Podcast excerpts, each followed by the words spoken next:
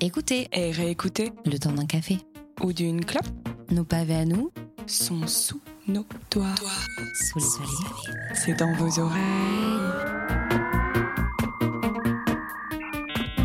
Au milieu des années 90, une guerre fait rage. Nintendo, Sega, Mario, Sonic, qui est le plus cool? Les joueurs sont certains, l'avenir n'est fait que d'un seul vainqueur. Et cet avenir d'ailleurs, de quoi peut-il être bien fait? Les jeux DD étant arrivés à leur apogée, il faut impérativement relancer la machine jeu vidéo. Une seule solution possible, la 3 dimensions appelée affectivement par les joueurs rêveurs la 3D. Un univers plus profond, fait de décors et de personnages plus réalistes, une connexion encore plus forte avec le réel. Et cette première connexion se fait non pas avec Nintendo ou Sega, mais avec un nouveau concurrent. Que la PlayStation n'est pas une banale console de jeu, regardez bien ces signes étranges. Les savants le certifient, ces effets sont démoniaques, démoniaques. Sony débarque en 1994 au Japon dans la désormais très lucrative industrie du jeu vidéo. Sa machine fait prendre de sacrées rides à la Super Nintendo. Son design blanc, sa capacité à stocker le contenu, notamment via les CD-ROM, symbole d'une haute technologie, impressionne. Les voilà les premiers jeux 3D de console de salon. Ils sont sur la PlayStation de chez Sony. Mais que se passe-t-il chez Nintendo? N'y avait-il pas un Miyamoto à l'époque capable d'inventer des classiques sur demande? Sur le marché, la marque est leader des consoles portables. Oui, mais là encore, c'est une technologie dépassée. 2D, couleur monochromatique, grosse pile pour faire démarrer la voiture à cartouche. Non, décidément, il faut du sang neuf.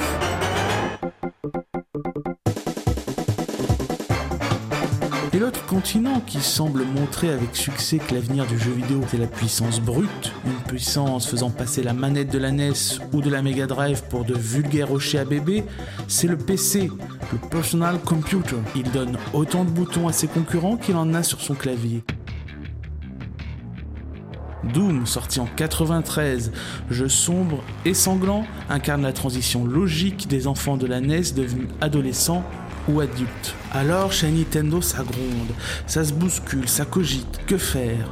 D'un côté les joueurs veulent des jeux plus adultes, des machines qui font chauffer les écrans cathodiques. De l'autre, Sony commence à prendre une grosse part sur la nouvelle génération de consoles de salon. Nintendo fait patienter ses fidèles à coups de campagne marketing. C'est décidé, la firme de Kyoto se lance dans la 3D.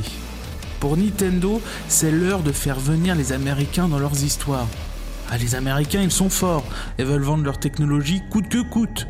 Que cela ne tienne, regardons ce qu'ils proposent. Sarah Connor. C'est avec la Silicon Graphic, des gars qui ont mis sur pattes les dinosaures de Spielberg et la machine froide de Terminator, que les programmateurs de Kyoto vont devoir collaborer. À Hollywood, ils sont la relève des effets spéciaux. Pour Nintendo, ils seront ceux qui leur donneront la puce magique capable de lire et de diffuser des jeux 3D.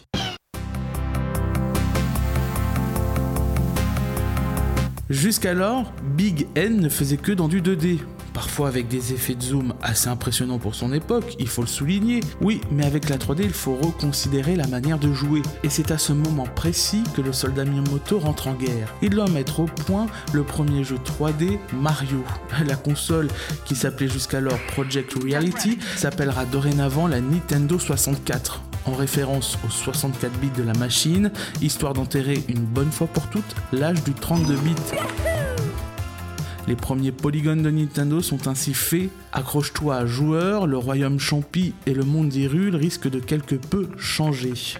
La Nintendo 64, qui a tardé à sortir, arrive telle une bombe dans un champ de bataille. C'est une avancée technologique qui va remuer le monde du jeu vidéo. La console propose une toute nouvelle manette dotée pour la première fois d'un joystick directionnel, capable de faire bouger Mario dans tous les sens. Son design de trident hante encore les esprits des joueurs des années 90. Mario 64 en 3D intégral. Tout voir, tout contrôler. Liberté des mouvements, fluidité des mouvements. Sauter, voler, courir. Vision totale. Aller en haut, aller sous l'eau. Grâce à la manette, grâce à son joystick. Jouer à 360 degrés, rotation totale, partout, tout le temps. Mario 64 sur Nintendo 64, vous n'en reviendrez pas. Mais tout ceci n'est que du plastoc. Non, c'est bien dans les cartouches que l'histoire du jeu vidéo va se faire, notamment vers ce fameux premier jeu, Super Mario 64. L'apport du jeu Super Mario 64 est considérable, révolutionnaire, l'une des plus grandes pièces d'orfèvrerie du désormais très connu Shigeru Miyamoto. L'utilisation de la caméra dans le jeu est un tour de force qui reste gravé dans les mémoires. Non seulement le joueur peut diriger Mario dans tous les sens, mais il peut également diriger la caméra. Avec ce parti pris logistique de l'image, l'industrie du jeu vidéo fait un bond considérable dans sa manière de concevoir les jeux. Et pour incarner cette nouveauté, Nintendo choisit le bon vieux Lakitu sur son nuage, qui apparaît dès le début du jeu.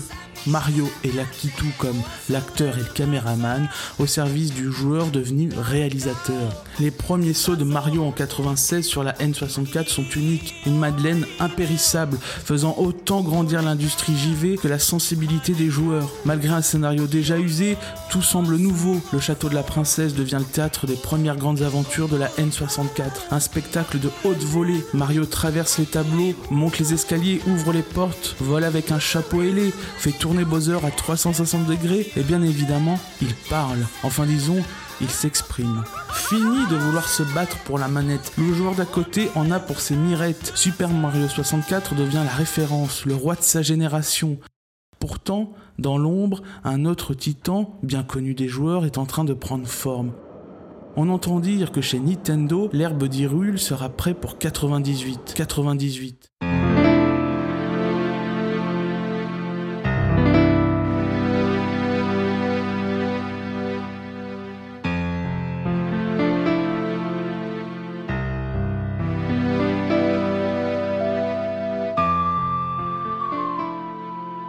The Legend of Zelda Ocarina of Time débarque après deux ans de vie de la console. Le jeu est un triomphe sans précédent. Les joueurs sont foudroyés aux premières secondes du démarrage de la cartouche. Link galope sur son cheval Epona dans la plaine d'Hyrule. C'est sûr, cette année de 98 aura rendez-vous avec un grand jeu et surtout, surtout avec beaucoup d'émotions. Tout dans ce jeu d'une beauté technique et mélancolique, de la visée Z qui permet à Link de rester ciblé sur ses ennemis, aux douces mélodies de l'ocarina qui fait que cette aventure côtoie le souffle épique d'une grande histoire à l'introspection heureuse du joueur, redonnant avec naïveté les quelques notes des mélodies maintenant classiques de l'ocarina. Pas de doute, la cartouche de ce Zelda ne s'emboîte pas dans la console sans un peu de magie.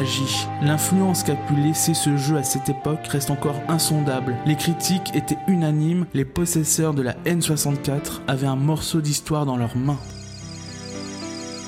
Nintendo enchaîne donc des succès sans précédent. D'autres jeux viendront s'ajouter à cette avalanche de chefs-d'œuvre. Banjo-Kazooie, Golden Eyes, Majora Mask. C'est aussi l'époque où Nintendo adopte la philosophie du party game, le jeu qu'on lance avec les copains. Smash Bros, Super Mario 64, Mario Party et j'en passe. Et malgré toutes ces nouveautés et ces grands élans de modernité, la Nintendo 64 ne sera pas le succès espéré. Seulement 33 millions de machines écoulées en 2003, date de fin de sa production. Sony a gagné sa place avec ses 100 millions de PS1 vendus. Entre-temps, Sega a tiré sa révérence. Seul l'emporte des souvenirs heureux d'une machine qui a toujours révolutionné un genre devenu canonique, le jeu vidéo 3D.